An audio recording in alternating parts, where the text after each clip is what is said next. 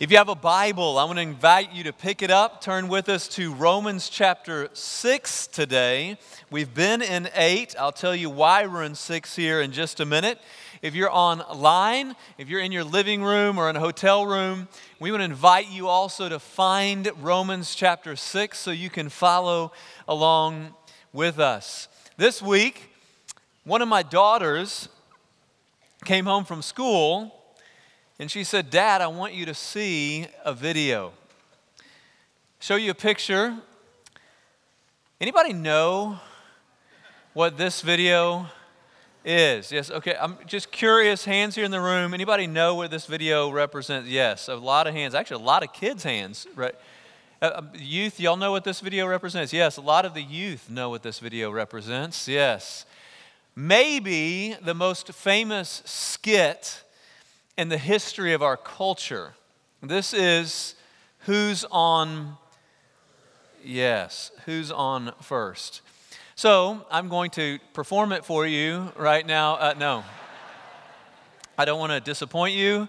Uh, I, in no way, could be nearly as funny as these two guys are. Now, the, the, the story basically, the guy with the bat is wanting to find out about the baseball team that the guy in the jersey is managing. And so he's asking for the names of the players. And the player's name on first is? Yes. And anybody, nobody just, who's on second? No, yeah, because who's on first? What's on second, right? So y'all get, uh, anybody know the name who's on third? I don't know who's on third. Yeah, look at this. Wow. I'm sure y'all are studying scripture just as hard, right? Yeah. Yeah, yes, yeah, yep. So what makes the skit, though, brilliant is how this duo plays off each other. Right? Uh, th- this, they became famous. Anybody know who it is? Yes, Abbott and Costello. They became famous because of how they could play off each other. If, if the individual would get up to do stand up comedy, he might be funny, but not nearly as funny as when they were together. So it prompted me to start thinking about duos, right? Uh, growing up for me, one of the duos in the newspaper that entertained me all the time was anybody know these characters, Calvin and Hobbes? How many of you are thinking, what's a newspaper? Yeah? so, uh, yeah, especially for my youngest, you don't know who Calvin and Hobbes is, but you might know who these two are, Elsa and Anna, yes? Yes, can you imagine can you imagine that show with only one of them? No, like it's like you need both to, to complete it, right? Uh, maybe for you, cartoons uh, and skits don't make you excited, but food does. Like, why is it that PB and J, that abbreviation, everyone knows what PB and J is? Is because the two working together bring tranquility, right? yeah, Another food item, Blue and Bell, when they work together, it's just, it's this beautiful thing. Like, blue is my favorite color, but when Bell comes along, it's, it's even better. Yeah, it's amazing. It's amazing. At basketball playoffs right now, Mavericks made it to the second round with this conversation. Jay, yeah, MJ, Pippen, Kobe, Shaq, and what if these two played together in the height of their career? No one I'm convinced would beat them, right? Anyway, why do I go there? Here's why I went there. This morning I thought what I was going to preach on was baptism specifically. I knew Baptism Sunday, we want to encourage people to take a step of faith and get baptized. So I'm going to teach what the Bible says about baptism. But here's what happened for me on Monday this week. While I was studying to teach on baptism, I was seeing through baptism the other ordinance of the church that we also get to participate in today, the Lord's Supper. And I was seeing, as I was studying baptism, the overlap between these two ordinances that God gave His church some 2,000 years ago. In fact, the history goes back before then. I was seeing an overlap in a powerful way that I want to show you today in a pretty quick way. So if you have your Bible, we're going to start in Romans chapter 6 in verse 1. I want to invite you to stand with me. I'm going to read a few verses and then try to show you some of, not all, some of what the Bible says about the Lord's Supper and baptism. Before I start reading, my fear is that many people have grown up thinking that the baptism and Lord's Supper are actually a bigger deal than they are, that actually you're saved by getting wet or you're saved by eating these elements. That's not what it says.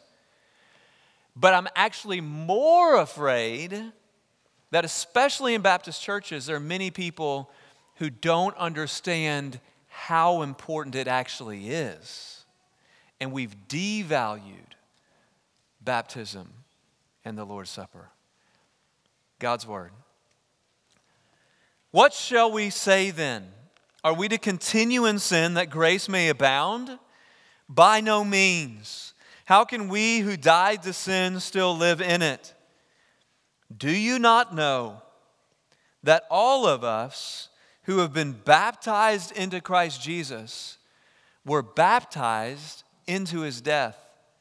We were buried, therefore, with him by baptism into death, in order that just as Christ was raised from the dead by the glory of the Father, we too might walk in newness of life. Let's pray. God, I ask in the name of Jesus, through the power of the Holy Spirit, that you would help us see the importance of baptism and the Lord's Supper. Help us see the gift that you have given us. And then, God, I pray that we would treat it the way that you have called your followers to. Help, Holy Spirit, in Jesus' name. Amen. You may be seated. If you're taking notes, we're going to look at this duo baptism and the Lord's Supper. I'm going to start in this passage teaching on baptism, and then I'll show you also a passage on the Lord's Supper. This passage is the longest teaching in the New Testament actually on baptism. Next week, we're going to go back to Romans 8. We're going to see that we were adopted into the family. Baptism is the outward sign of us being adopted. If you're taking notes, it's a sign and a seal. Both baptism and the Lord's Supper are a sign and a seal. Verse 3 Do you not know that all of us who have been baptized into Christ Jesus were baptized into his death? We were buried, therefore, with him by baptism into death, in order that just as Christ was raised from the dead to the glory of the Father, what? We too might walk in newness of life. All right. We just watched some kids get baptized. Actually, uh, we, we had adults first hour, we have adults later in the service today. It's not just children that get baptized, right? Here's my question. In this passage, it just said, when you're baptized, you were buried with him through baptism into death. Did anyone in front of us a few minutes ago physically die? It's not really a trick question. Did anyone physically die in front of us? No. I, I had someone say once, uh, when, when, when, you're baptized, do they hold you under water in proportion to how many sins you've committed? And I'm like, no. no, I would have stayed under a long time if that was the case. No, we didn't physically die. What is Paul talking about? Paul is saying that baptism is, it is physical. It's a physical, physical sign of something that's happened in our life spiritually. If you believe in Jesus, you were, when Jesus died, you died with him, you're buried with him, and you are raised to walk in newness of life. The, the, both ordinances are this beautiful collision of the physical and the spiritual. Uh, we're going to read in chapter 8 next week that we hope in something that we do not see. So, so, so how, how can you and I experience something that we can hear, see, taste, touch, feel? Jesus has given something to his church. He's given us an outward sign and a seal of something that happens in our life spiritually. So I want to turn your attention again to the screen. Y'all see there's a sign? You know what a sign is? A sign is that something that points you to something you can't see, but that's really where you want to go, right? That's what a sign is. He's given us a sign.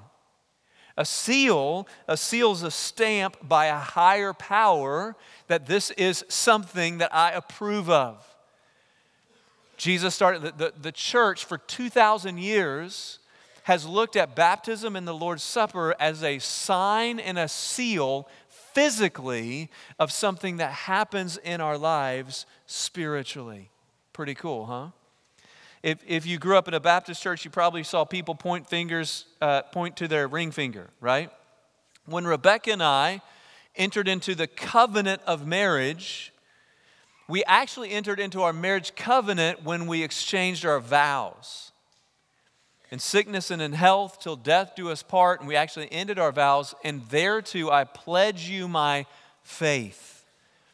So when we exchanged our vows by faith, we entered into the covenant of marriage. In a similar way, when you and I, by faith, place our faith in Jesus as our Savior and Lord, we're saved.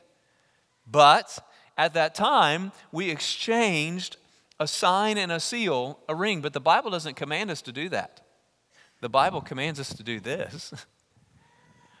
we exchange this, this sign. Now, now in, a, in an interesting way, we also regularly practice something to help us remember that we call an anniversary.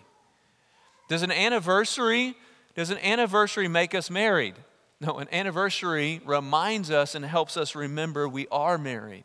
And we get to do that through the Lord's Supper.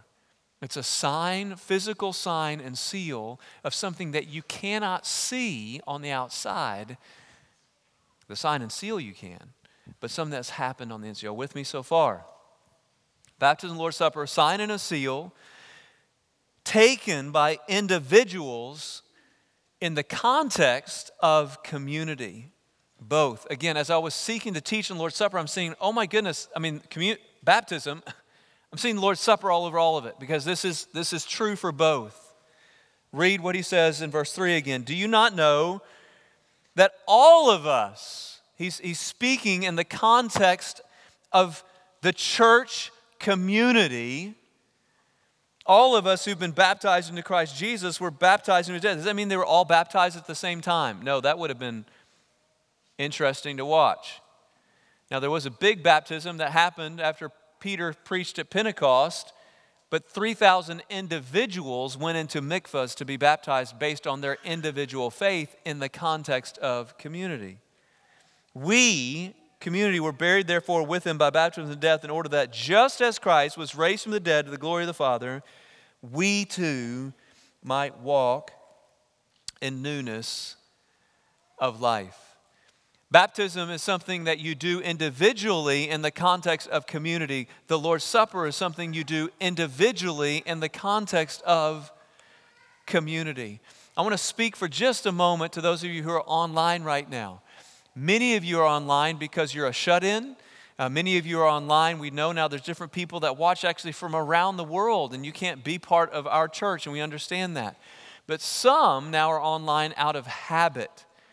And I want to speak to you for just a minute if you're online out of habit. The church is intended to be community.